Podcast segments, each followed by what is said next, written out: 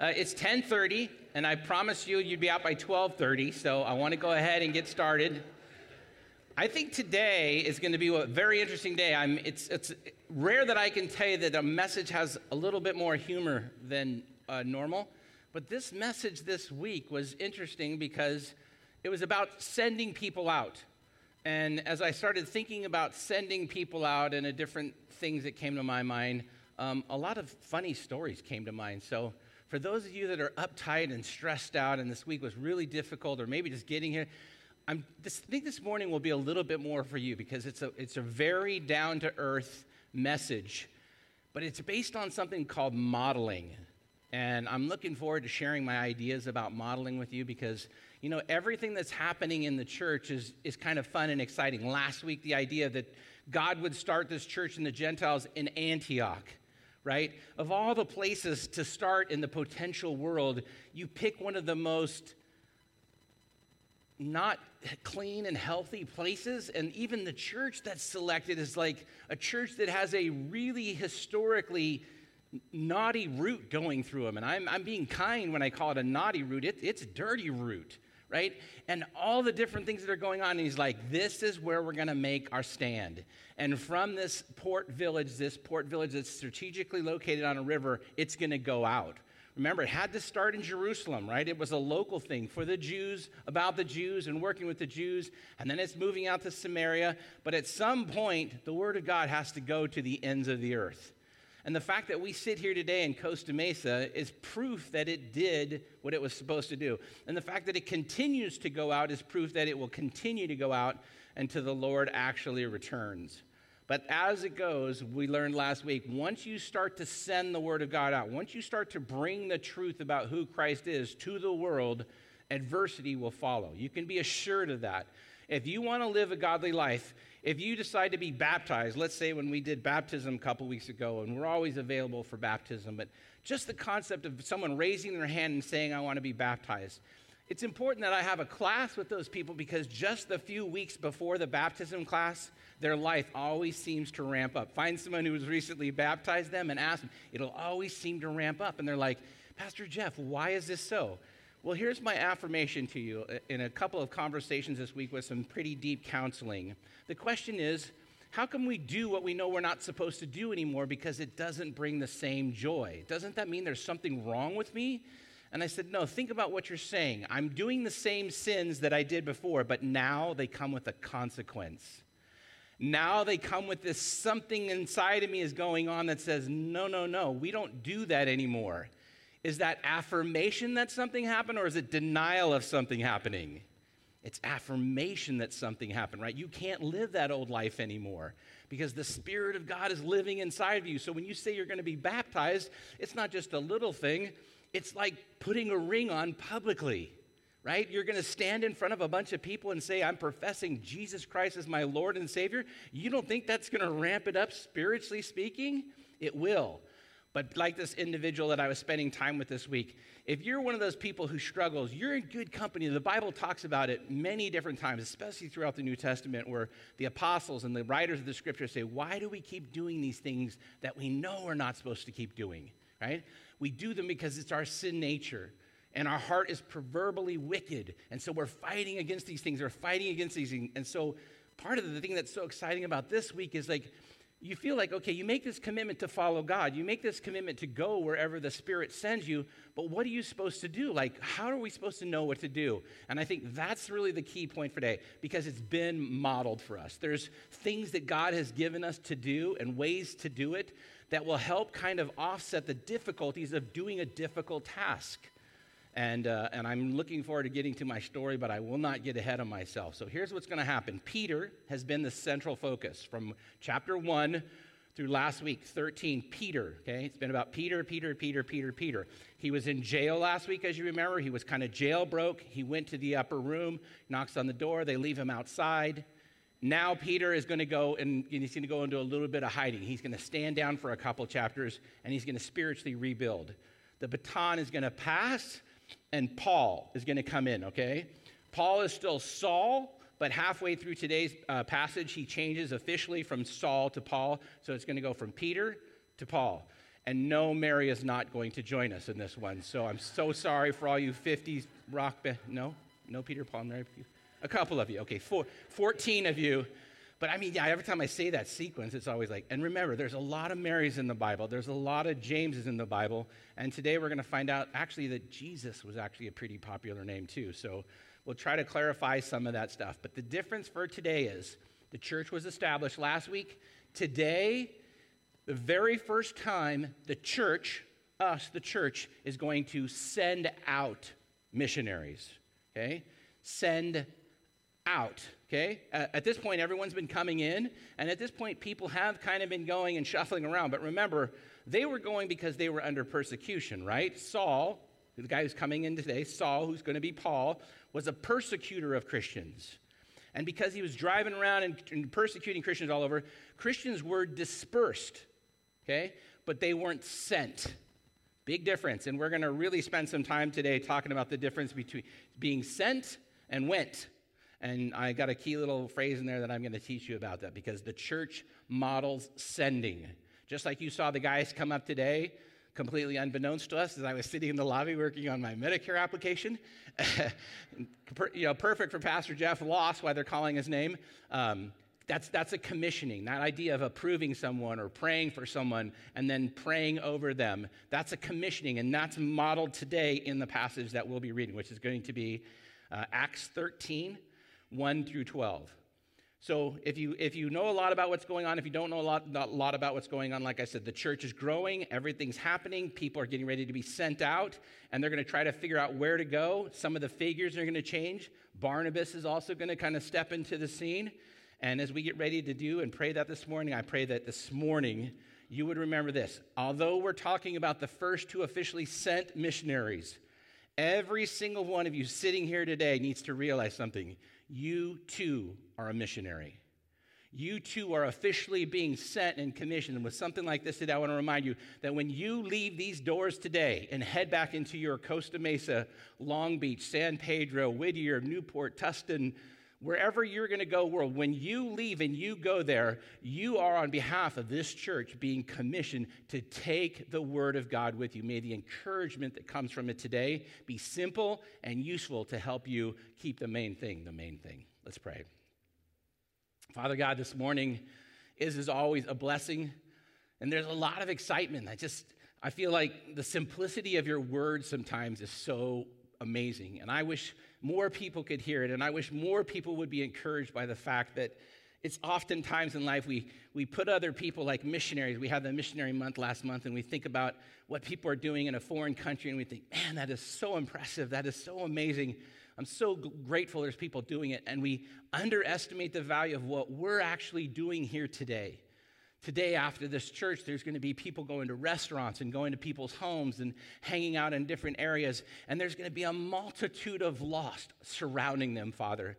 I pray that your church would be edified and encouraged, blessed, Father, and even rebuked if necessary, Father, for them to realize that in this life you will have adversity. And in this life, the more you chase Jesus and the more you represent him, the more adversity is going to follow you.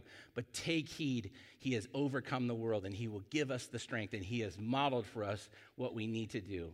We ask it, Father, you bless this morning, your son's precious and holy name. Amen. Amen. All right, one funny story. When I was a kid, my dad said after seventh grade, I was spending too much time at home playing games. We, Atari was just coming on, I needed to practice. My dad said, No, you're not going to be a professional Atari player. It was just like the little TV Pong game. You're going to go join one of the clubs after school. That was the mandate. I went to school. School ended. I looked at the list of things. I wrote it down. Chess, too complex. Way too complex. Went to the first chess class, bunch of nerds, way too complex. And the whole, co- no, absolutely. I didn't like school. Why would I go take on another thing that was way too complex? And the kids were too serious about it. They literally played it all day long. Chess, whew, out. Track and field or exercise. Okay, I was a large boned kid growing up. I'm still large boned. I'm six foot one, 223 and change as of this morning. And I am the largest person in the dialysis unit by at least 120 pounds, okay? Track is this is not a body for track, okay? This is a body that goes to a track, maybe a race car track or something like that and consumes beverages or whatever, but not running. That was way out. Still to this date, way out. By the way, I'm pigeon toed, if you didn't know the inside information. Pigeon toed, not a pretty thing to watch me run, really. The whole, it would have been bad for people. Um, what other opportunities were there? Model Rocket Club. Now that sounded exciting. Seventh grade, the ladies should be in there. Not a single lady in Model Rocket Club. Okay, that didn't work out for any of that. But I walked in there and these kids were fascinating to me. They're like little scientists, right? And you got to build something that actually blew up and flew up in the air, and then a thing popped out and the little chute came out. It was fascinating. I thought I could do this. Cost a little bit of money to buy the club thing, and I told my dad, hey, I need to buy my rocket first. I bought my rocket, then I realized something. My brothers and me were pretty creative. We probably could build that puppy in the garage. Maybe I didn't need the rocketing club, just needed the model rocket started building it in the garage. Turns out that's not a good idea to give uh, young boys, three boys, I have two older brothers, uh, rocket engines, model parts. Not only did we not build rockets, but nothing ever flew, but there was explosions. And there is the possibility that in the town of Tustin, where I grew up, a small hill fire did occur from something that looked a lot like a rocket going off but it wasn't really a rocket. We're not really sure. The tube kind of went up and all that. It came down, and then the hillside caught on fire, and we ran the other way. And we really, to this day, don't know if we officially flew a rocket. My dad was very despondent hearing that, and he said, You will finish that rocket club and you will build a rocket, or it's going to be a problem. My dad was not really good at any of that stuff. So I, oh, okay, dad. So I went and I watched. I learned how to read like little blueprints, right? Like how to follow the actual like little plan and all that stuff. That was so influential in my brain that even as today, I am one of those dads who likes to buy things and actually follow, follow the things. So I recently went to IKEA and halfway through the project, through the modeling thing way, and ended up with four bolts, but the project still worked. Now, when it falls apart later on in life, I will still be struggling with something. That something as simple as modeling, that God gives us something to follow so that we can get to the finished product. It, why is it so difficult to do, right? Today, I believe that in this passage, it's going to be modeled for us so simply that there's a way that we should do missions. Okay, you're going to be, you're a missionary, and every one of you will be one. I'm going to give you like four or five little clues that I think are in this passage, and maybe if you could just start with one or two of them, okay? and incorporate that into how you do missions, I think it would help you. I think God has actually given us a blueprint of how we could do things so we can actually get to the finished product. A successful missionary who takes the Word of God out no matter what the situation is. And trust me, when you take the Word of God out, it, they will come against you. So here we go. Let's read. We're going to start in 13 and we'll go all the way through. Now, there were prophets and teachers in Antioch in the church, and there was Barnabas Simeon, who was called the Niger, Lucius of Cyrene, Manaen, and they were and Manaen was brought up with Herod the Tetrarch and Saul. And while they were serving the Lord and fasting, the Holy Spirit said, Set Barnabas and Saul apart from me for the work which I have called them. And then, when they had fasted and prayed, they laid hands on them and sent them away. You saw that model this morning, right? Starting verse 4. So, being sent out by the Holy Spirit, they went down to Seleucia, and from there they sailed to Cyprus. When they reached Salamis, they began to proclaim the word of God in the synagogues to the Jews. They also had John as their helper. That's uh, John Mark. When they had gone through the whole island as far as Paphos, they found a magician, a Jewish false prophet whose name was Bar Jesus. And with the proconsul Sergius Paulus, a man of intelligence, they summoned Barnabas and Saul and sought to hear the word of God. Verse 8 But Elymas, the magician, for his name is translated, was opposing them and seeking to turn the proconsul away from the faith. But Saul, who was known as Paul, filled with the Holy Spirit, stared at him, and he said, You are full of deceit and fraud.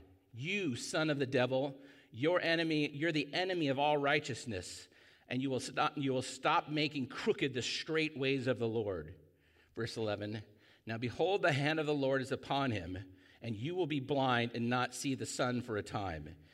And immediately a mist and a darkness fell upon him. This is the magician, fell upon him, and he went about seeking those who could lead him by the hand. Verse 12. Then the proconsul believed what he had saw and what had happened. He was amazed at the teaching of the Lord. Okay, so the first verse is important and a lot of times when you read a passage, you kind of skip through things, but there was a, there was a description of a bunch of people that were involved. Now, I am one of those people that will clarify for you I do not believe that there's anything random in the Bible. I do not believe there's anything random in the Bible, right? If you could make the sun and the stars, planet 93 million miles away, dev- design systems, then I believe that everything that you do, whether I understand it or not, was for a reason. So I started asking myself, why are there so many different people? It seems like they're from all different ways and walks of life. Remember, they were all escaping being attacked or being persecuted by Saul. So it caused people to leave from wherever they were. It wasn't just Jerusalem, it was a worldwide thing. Wherever there was Jews, they were all leaving. And they were seeking places where they could find asylum. And they found it in Antioch. And because of that, the first thing I think this shows is the diversity of leadership. The diversity of leadership in Antioch was such that God knew that the church was going to need resources. God knew that these guys were going to be up against it. And if he could diversify the leadership, then that meant when they went out, would keep the main thing the main thing, having in their back pocket different cultural nuances, different social understandings, different languages, different whatever it was that they had was going to be a huge value to them. So let me break down for you these five people so that you can see what I saw how absolutely nothing is random about this first group.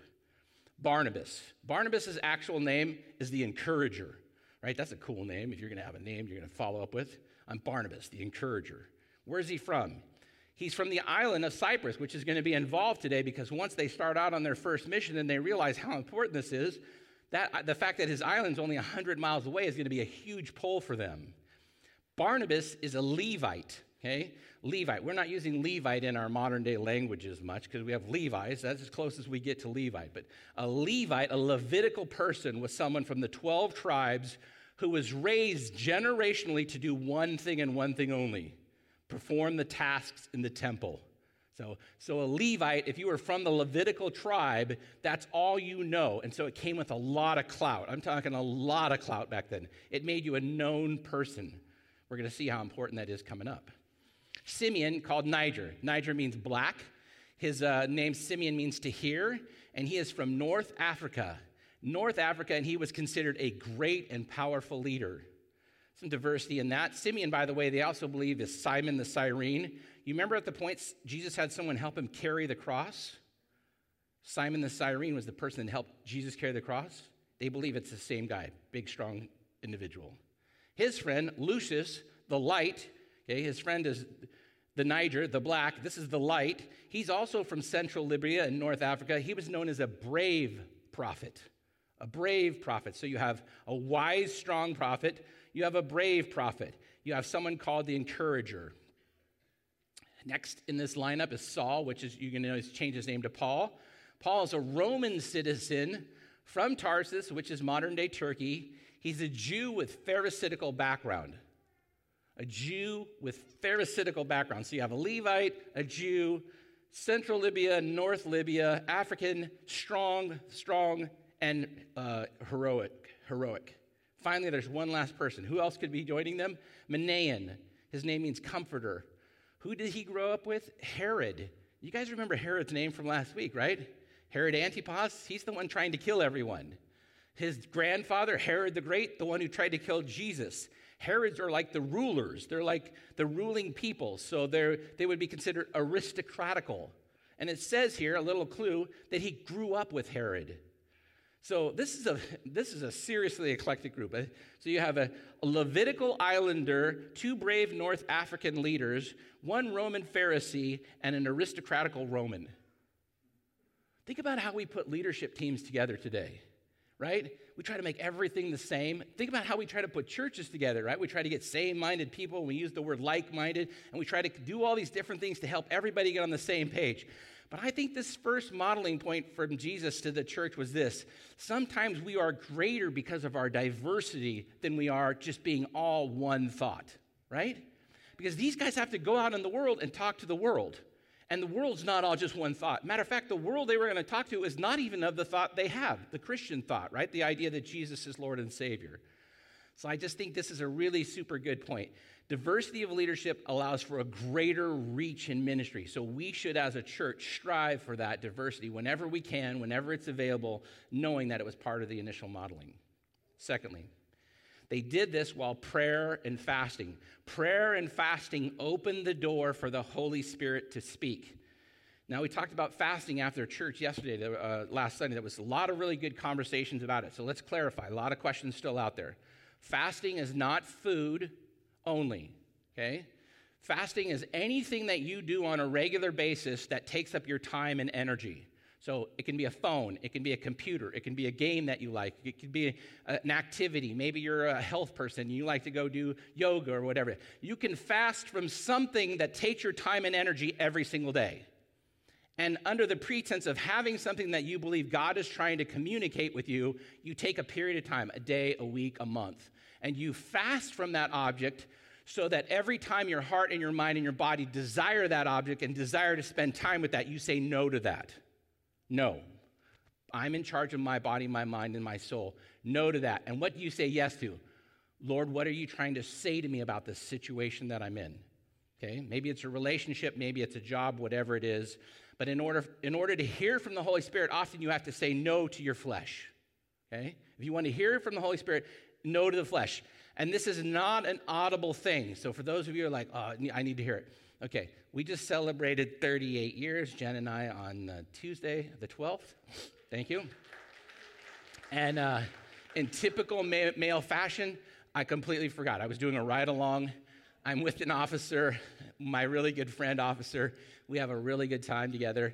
And she sends me a text and she says, Are we doing something tonight? And I'm like, Nah, it's Tuesday night. We don't do anything on Tuesday night. She's like, Really? I'm like, No, why would we do something? She's like, How about our anniversary? I'm like, Oh, yeah, we should probably do something. Uh, why don't you schedule something and we'll do it? And because uh, I'm riding and lost my brain. And uh, so we get to the place and we go down to Wind and Sea down in Dana Point, lovely place, and we're sitting there in the water. And like for like the first 10 minutes, we just stared and looked at each other, right? Because it's really nice. But we're kind of at a point in our relationship where probably more is understood than said. You guys like that with your relationship? You guys have one of relationship? We don't have to say a lot of things anymore. Like we're to the point now where I can just tell she's happy. And if, if I can tell she's happy and she can tell I'm happy, then I just want to sit in it, right? And it was like the boats were there and the sun was setting, and I knew they were going to have creme brulee because it's a nice place. You know, I was like, I was already thinking about dessert, and it was just like nothing had to be said. So I think sometimes about I'm a father who tries to understand in this world how a father in heaven communicates with me. People make too much of the audible and the big deal and the miraculous stuff. I think God wants to communicate with us in those same simple ways. Like the more time we spend with God, the more time you spend with someone you care about, the more you, you don't need words, you know, right?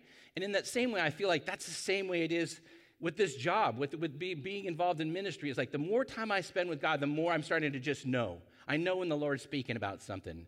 And because of that, I think it's really exciting for me because I can think about like the Mary and Martha principle, right? It's like there's so many good things to do in life. There's so many opportunities for us to do. In a town like Costa Mesa, there's a ton of opportunities, right? But remember the Mary and Martha principle? They're doing a, a, dinner, they're doing an event, and it's really important. And Big Sis is running around. She's setting the table, she's going here, she's washing dishes, and she's doing all this. And she looks for little Sis, and she's not helping. So she's ready to, like, you know, straighten her out, right? And she goes and she sees her. What's she doing? She's sitting at the feet of Jesus. So she's big sis. She wants to be respectful. She cruises over. She says, Hey, little sis, you know, we got stuff to do. We got stuff. Let's go, people. And little sis says Jesus. And who speaks on behalf for little sis? Jesus. And says, Hey, I get what you're doing, and that's good. It's important. But what your sis is doing right now is better sitting at the feet of Jesus. You're not always going to have a chance to sit at, when you get a chance to sit at the feet of Jesus, sit at the feet of Jesus. And so this is kind of my excitement about this second point. It's like, hey, we need to make time for the Spirit. We need to make time for the Spirit to speak, but He's not going to call us loud and noisy. He's not going to fight all the other things you want to say yes to. If you're saying yes to everything all the time and you're worn out and tired, then may I just encourage you this morning, it's time to say no. It's okay. I'm giving you permission. It's okay to say no to the good things Say yes to the better things in life. God is calling us to do mission. God is calling us to do things, and sometimes the Spirit's actually calling us and telling us what to do, and we just can't hear it.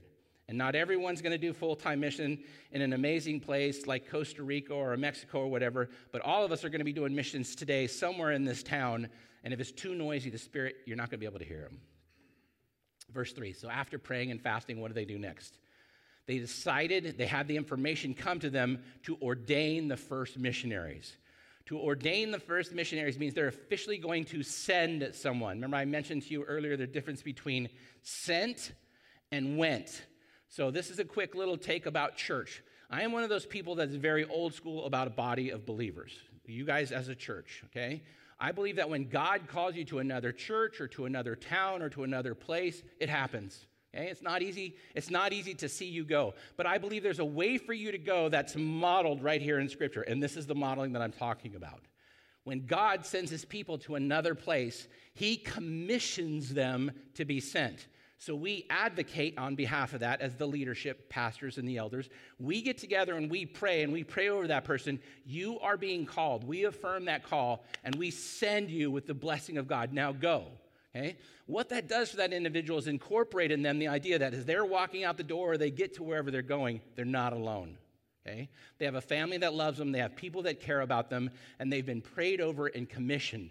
That's really important if you want to go someplace and do something else because you're going to have a lot of doubt when you get there. It's hard to leave your family, right?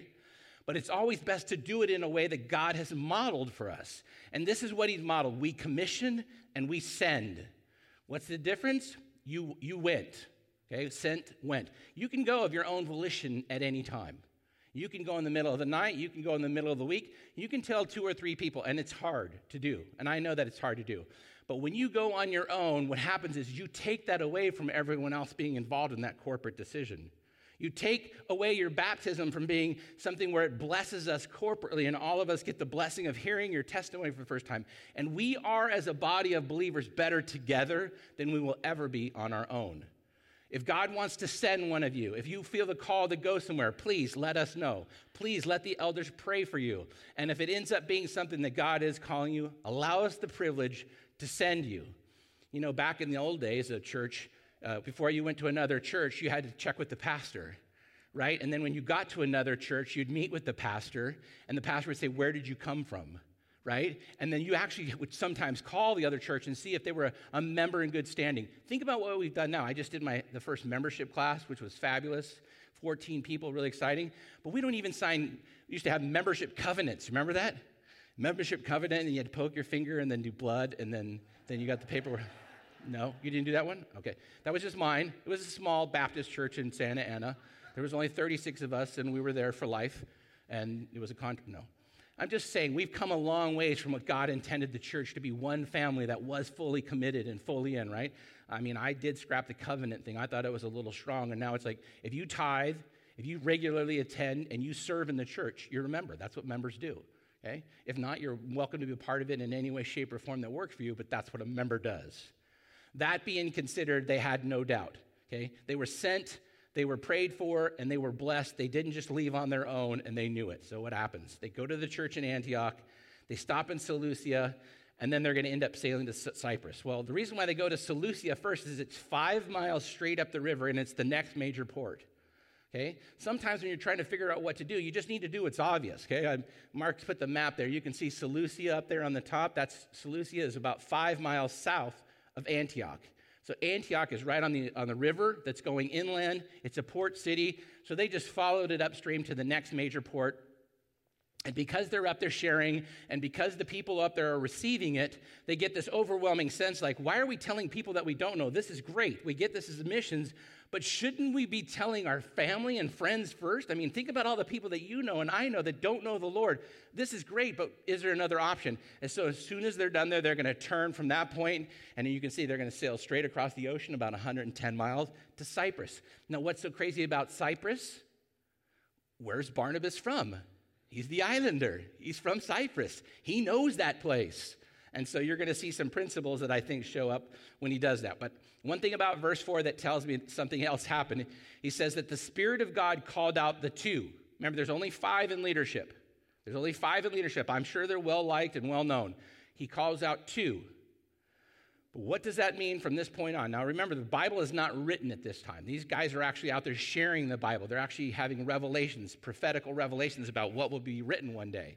But what it does tell us is a principle that later on will be written by King Solomon in Ecclesiastes. What is the principle? Two are better than one.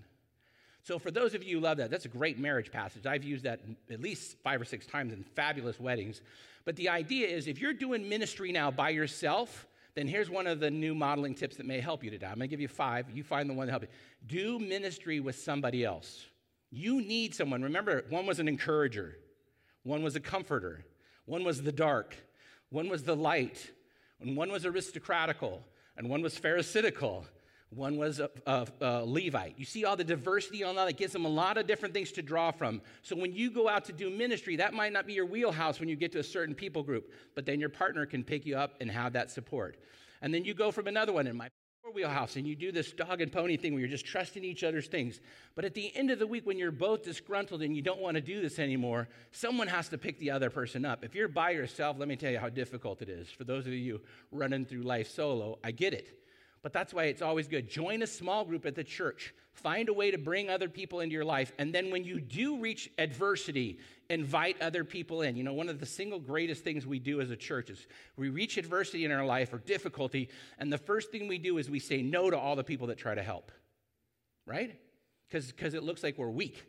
Like we're some kind of in need of missions things. It's like, no, all of us have days when we're up, all of us have days when we're down, but as two of us go out and do that, you keep that kind of balance so that the line keeps moving because what has to continue no matter what? The Word of God has to go out to the ends of the earth. So we don't ever want to be the reason that it stops. I mean, 120 miles away traveling by boat is no simple journey. But if you know that when you get there, your friends and family and people that you know are waiting, you're going to be pretty motivated, right? Simple modeling. I think that God models this for this. So what happens? They reached there. When they reached Salamis, all these food groups, Salamis, I don't know, my mind this week was like, I'm telling you, when I, when I read God's word, I was like, Lord, seriously. Salamis, when they reached Salami, uh, began to proclaim the word of God in the synagogues to the Jews that they had uh, finally reached. And they brought John as their helper. Okay, couple cool things here. They're diversified. They have all these different things. But what do they actually do when they get to the towns? How do they find people to share with? You ever wonder, like, Lord, I understand you're calling me to do something, but what am I actually supposed to do? This is my encouragement to you. If God has actually called you to do something, He's going to send you to go do it, He's already equipped you to do it. You just need to go and trust Him, and then it will show itself when you make that first step. Why? Because it turns out that there's something that exists in the world, not for me and you, but for a Jew who's Pharisaical and for a Jew who's a Levite, here's what's available to them the courtesy of the synagogue principle. Any of you guys used that recently? The courtesy of the synagogue principle? Let me read exactly what it is, says. I'll find these things. Here we go. The principle says this if you are known and respected within ministry, the ministry of Judaism, and you are passing through a given town and you stop into a synagogue to listen to the synagogue, the Torah being read, at the end of the time, there is a point where the speaker has to ask, Is there anybody here with us today? When he sees that Barnabas and Saul are with him, he then will acknowledge them. Do you have a word of encouragement for us? How cool is that? They didn't have to do anything. All they had to do was what they already knew how to do. They went to the synagogue, listened to the Torah being read because this is what they know.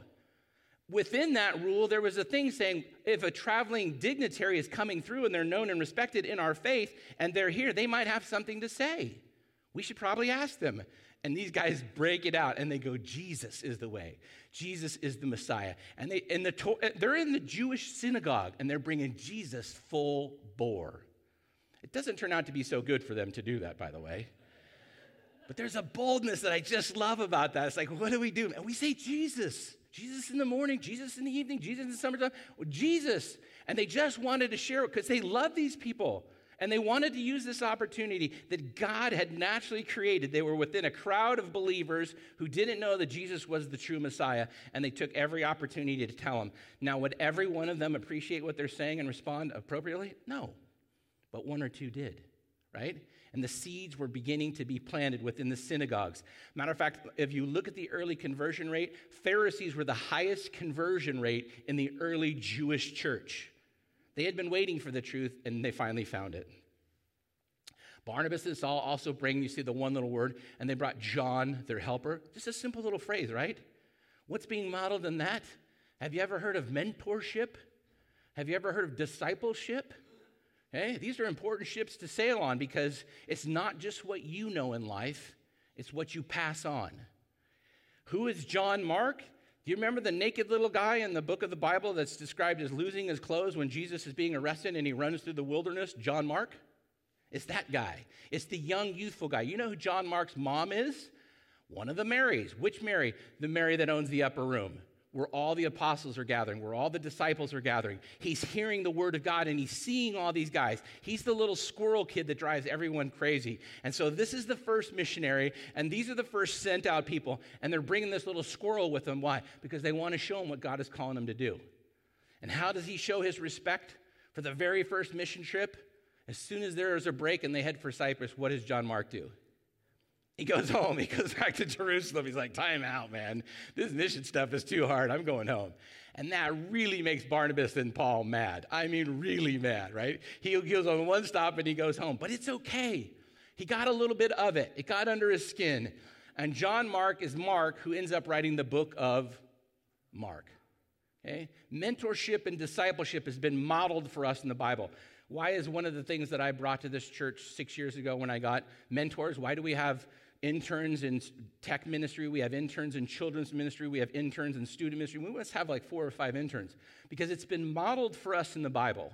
We need to not only tell the Word of God, say the Word of God, but show the Word of God through the next generation. And that's why you guys are blessed whenever Josh gets a chance to share with the church because Josh is the future generation of pastors.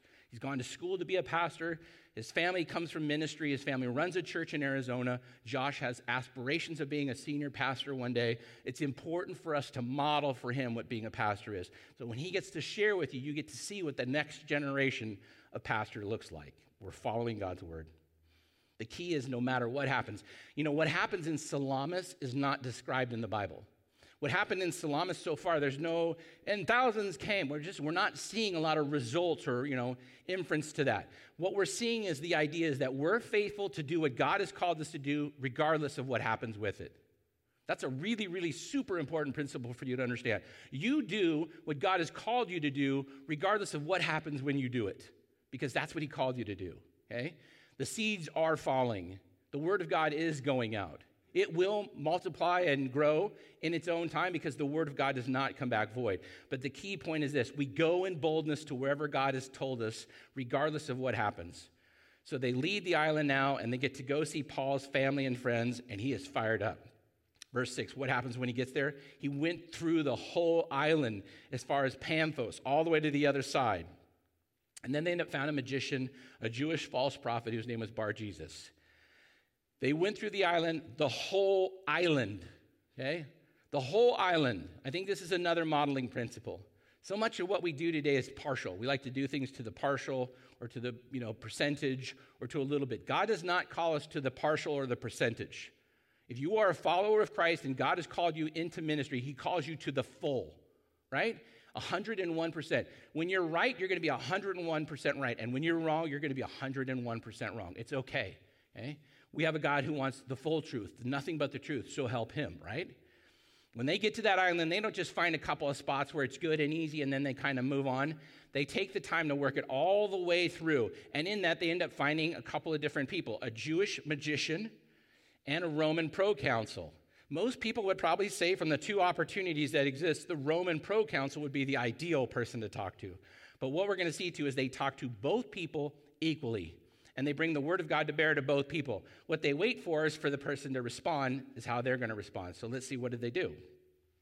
Well, Bar Jesus means son of Jesus. That actually made Luke, the writer of this book, so mad that Luke doesn't call him Bar Jesus anymore from the, he goes to his actual name, Elymas, right? He doesn't even like saying son of Jesus. He's not. He knows he's not. He's a magician.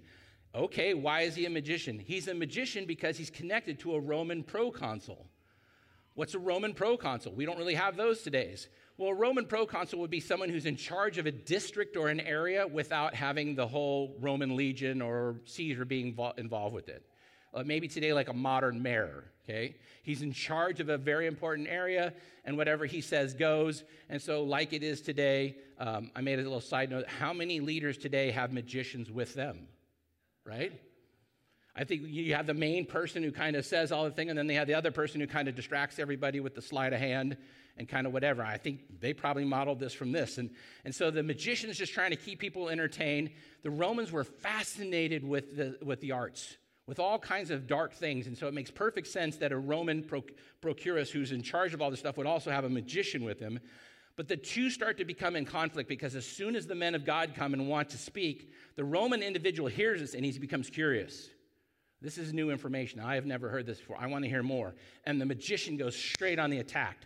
And the magician literally starts doing everything he can to stop the word of God from going through to this Roman proconsul. Because what is he saying? He wants that influence that he has with the Roman proconsul.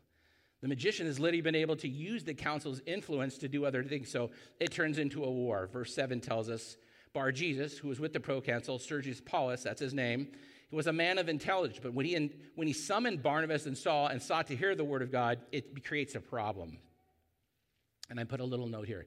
It's going to create a problem for you today when you actually start to talk to someone who's in control and they start listening. If they start hearing or start mentioning anything about God, plan on kind of exploding in your face, right?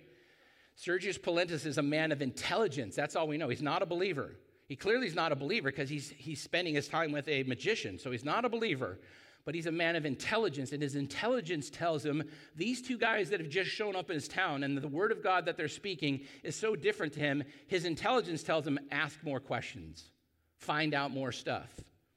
That's why I said, why do we share the word of God? Because everyone will make a decision of faith? No, everyone will not make a decision of faith. But we share the word of God so that it can begin to speak to their spirit, and the spirit of God can then begin to speak to them.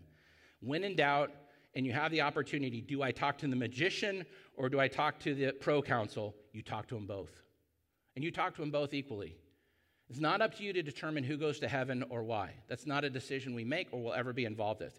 If you're being sent by God to speak the word of truth, you speak the word of truth equally to both sides, and you let the Spirit fall on whoever it may, and how they decide is upon them. Eight.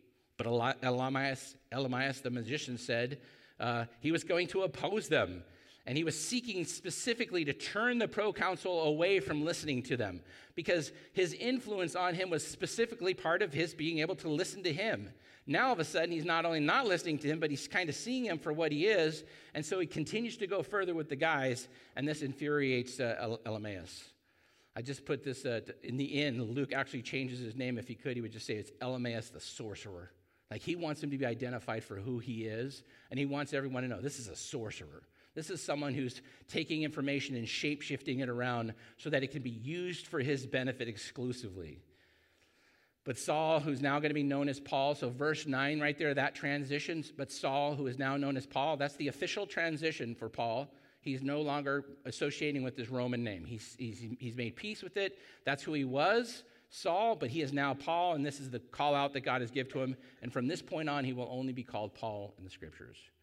Saul becomes Paul. He starts to take the lead. You know what? Here's what I know about you I know that you're not of God, and I'm going to show you the real power. You've been sleight of hand in him the whole time. It's time for a little come to Jesus. Now, I don't know about you, but this next modeling step is not as easy for everyone to do.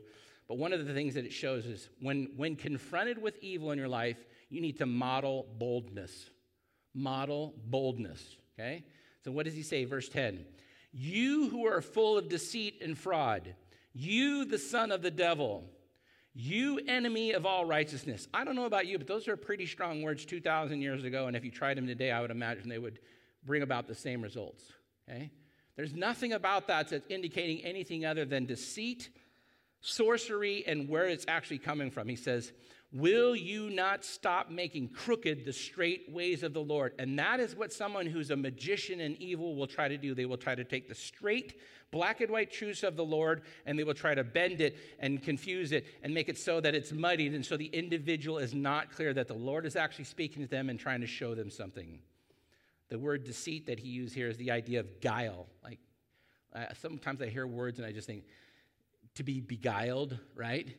Once again sleight of hand like and you just i think about the today all these different people in news you know, tiktok media influencers all the it seems like that is kind of the way of the world right now like they're beguiling us and they and they use their influence and they use their word to kind of create all these different things it's like this is not new church this has been going on from the very beginning And that's why even his name, Bar Jesus, son of Jesus, it exposes it at its very core. Okay? The proconsul may not have known the truth, and he might have been associated with a liar, but the truth of God is so powerful that if you have any kind of wisdom at all, you will begin to hear it, and it'll speak to you even through the midst of a lie. So, verse 11 tells us it's time, it's game on. Boldness is now going to transition into an action. Behold, the hand of the Lord is upon you, and you will be blind, and you will not see for, for the sun for a time. And immediately a mist of darkness fell upon him, and he went into seeking those about him so he could be led away by the hand. Now, from this, a couple of different things like this. I put the idea of does this modeling sound like anything familiar to you? Blindness, not being able to see, a revelation of the truth, and being led by the hand? Let me read for you. My mind drifted. I found a passage where something sounded familiar. On his way to Damascus in a journey, journey, suddenly a light from heaven flashed around him. He fell to the ground. He heard a voice say to him, Saul, Saul, why do you per- persecute me? Who are you, Lord? Saul asked. I am Jesus, who you're persecuting, he replied.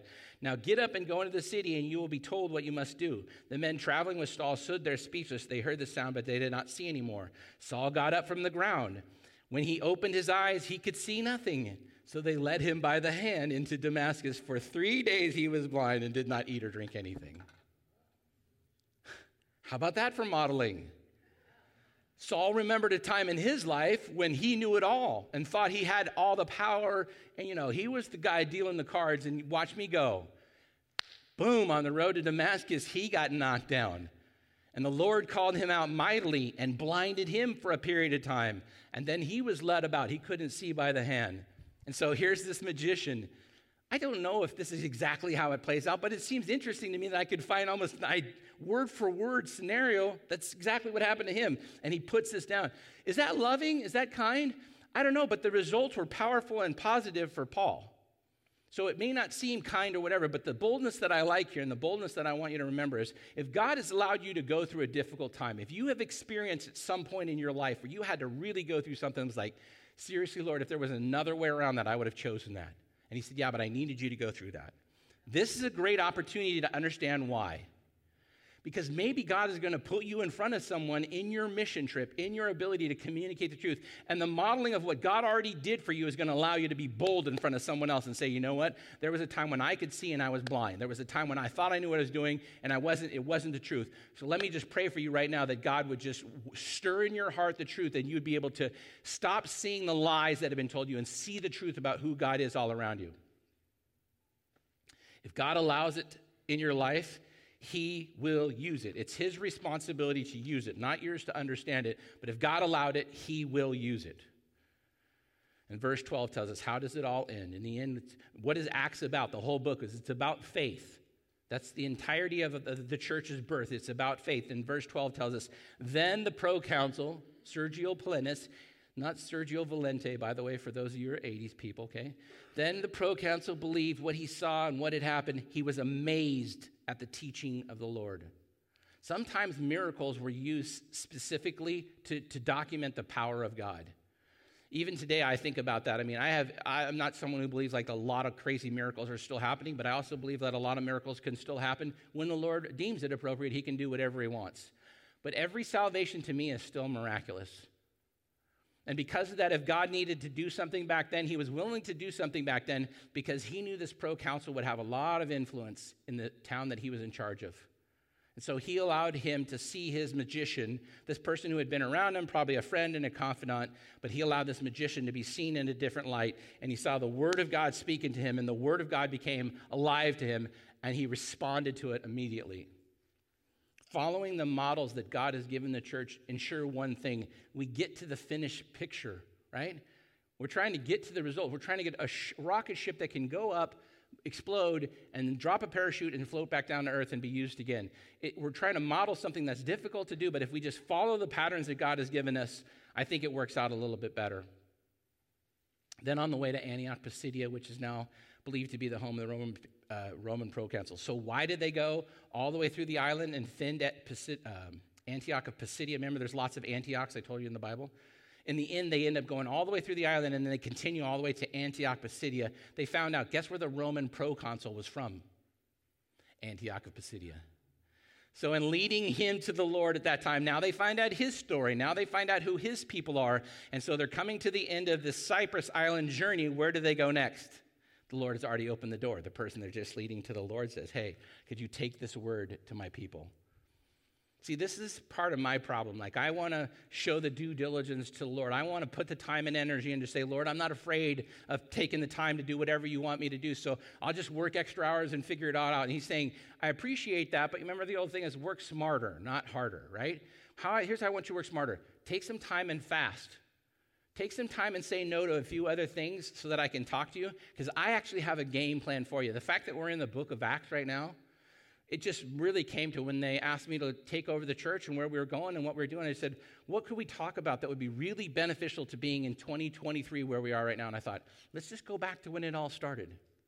Let's just go back to when the first church had to be birthed and what are the things that God showed. And it's been very timely.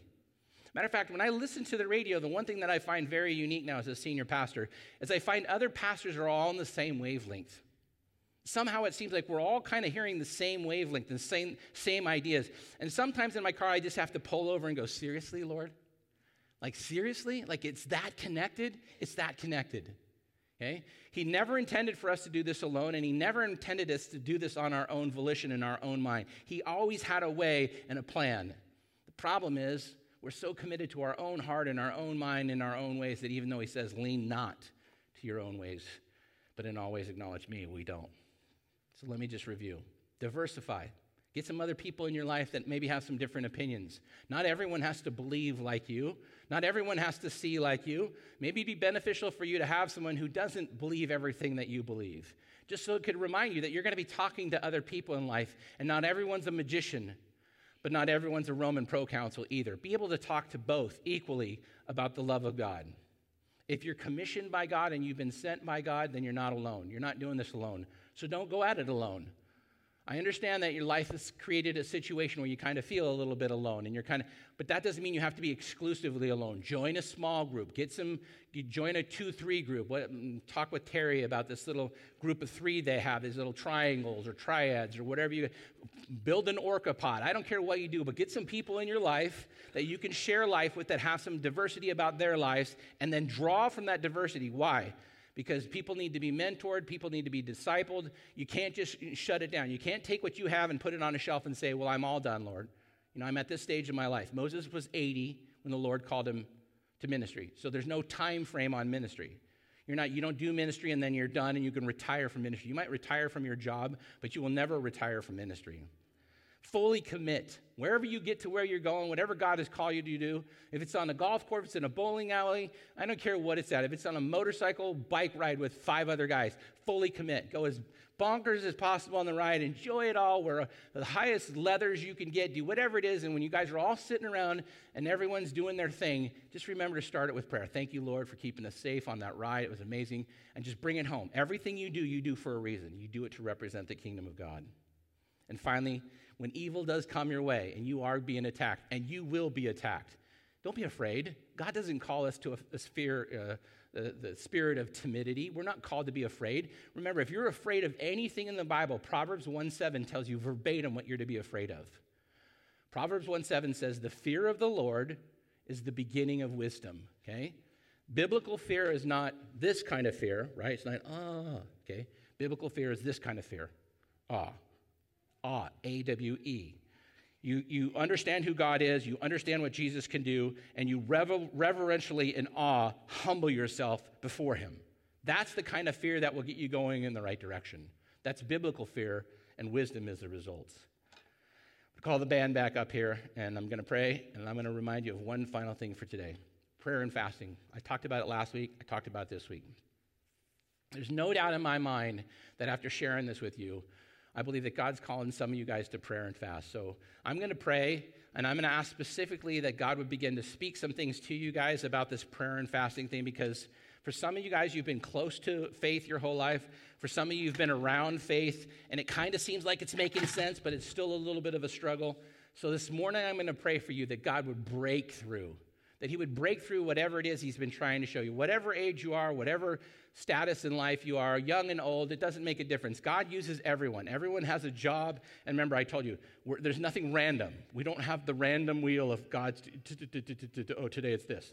Nothing about that is our God. Everything is specific and for a reason. So let me pray. Father God, this morning I know that there's people listening online, I know there's people in house, and maybe people that will listen to the message eventually uh, in a period of time that need to be encouraged and to be reminded that nothing about being commissioned is random. If we're commissioned to boldly go into the world, if we're commissioned to follow the blueprints of the things that you have given to us, and if we're commissioned to do this life with others, for others, to serve others, then there's a way that we probably can do it that's going to be the most proficient. And it's a way that involves saying no. And I, I, just don't think that's what we're hearing in the world today. The world wants us to say yes to everything. And ultimately, by saying yes to everything, we, we cut out the time that we need for you. Uh, we cut out that still, quiet voice that wants to speak in the darkness to say, hey, I know you're alone. I know financially you're struggling. I know your marriage is struggling. I know you have that prodigal child still. And you're thinking, how long will my child be wayward? And the answer is the thief on the cross. That child never came home. That child never answered that mother's prayer or that father's prayer to be reconciled. Nope, the only way the thief on the cross was ever going to be reconciled was miraculously to hang on a cross next to the one and only Son of God. And finally, in that final opportunity, after starting with laughter and starting with slander, it ended with humility. And in one of the simplest requests ever made to the King of Kings, the Lord of Lords, remember me. And instantly, God's Son responded, Today you will be with me in paradise. Father God, keep us focused on the main thing. May everything that we continue to do as a church grow because we're so seeking the kingdom of God above this kingdom. Everything about this kingdom and everything about this world will, will go away. Don't invest your hopes or your treasures here. That's, it's going to go away. But everything about investing in the kingdom of God will pay exponentially. Keep us on track, Father. Keep us focused. Thank you for the privilege and opportunity to serve. We ask these in your Son's precious and holy name.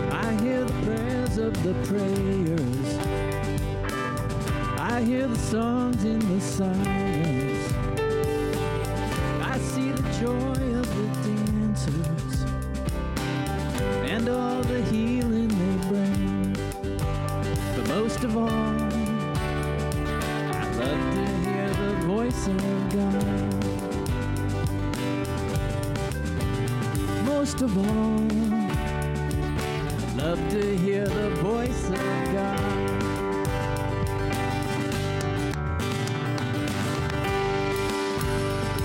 We'll call on the name of the Lord, for He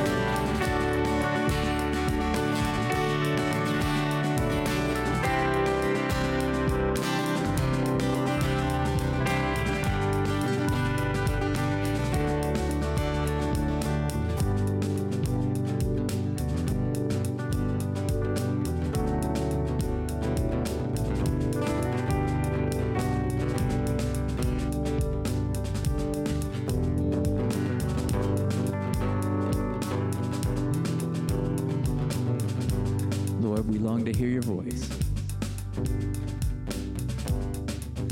We thank you that uh, you're always there talking to us, and we just need to listen. So I agree with my my brother, with my pastor Jeff, and, and uh, about prayer and fasting. That as we clear out our ears, we clear out space in our lives. That that you'd guide us, that you'd you'd lead us. Said the steps of a righteous man are ordered by the Lord. And you've made us righteous through your spirit living in us. And, and we just want to align with you and follow where you lead. We thank you for the adventures that you lead us into and the glory that you manifest as you flow through us and you touch a hurting and hungry world, Lord. So we go forth in your name, Lord Jesus. By your Spirit to the glory of God the Father. Bless you, church. Go in grace today.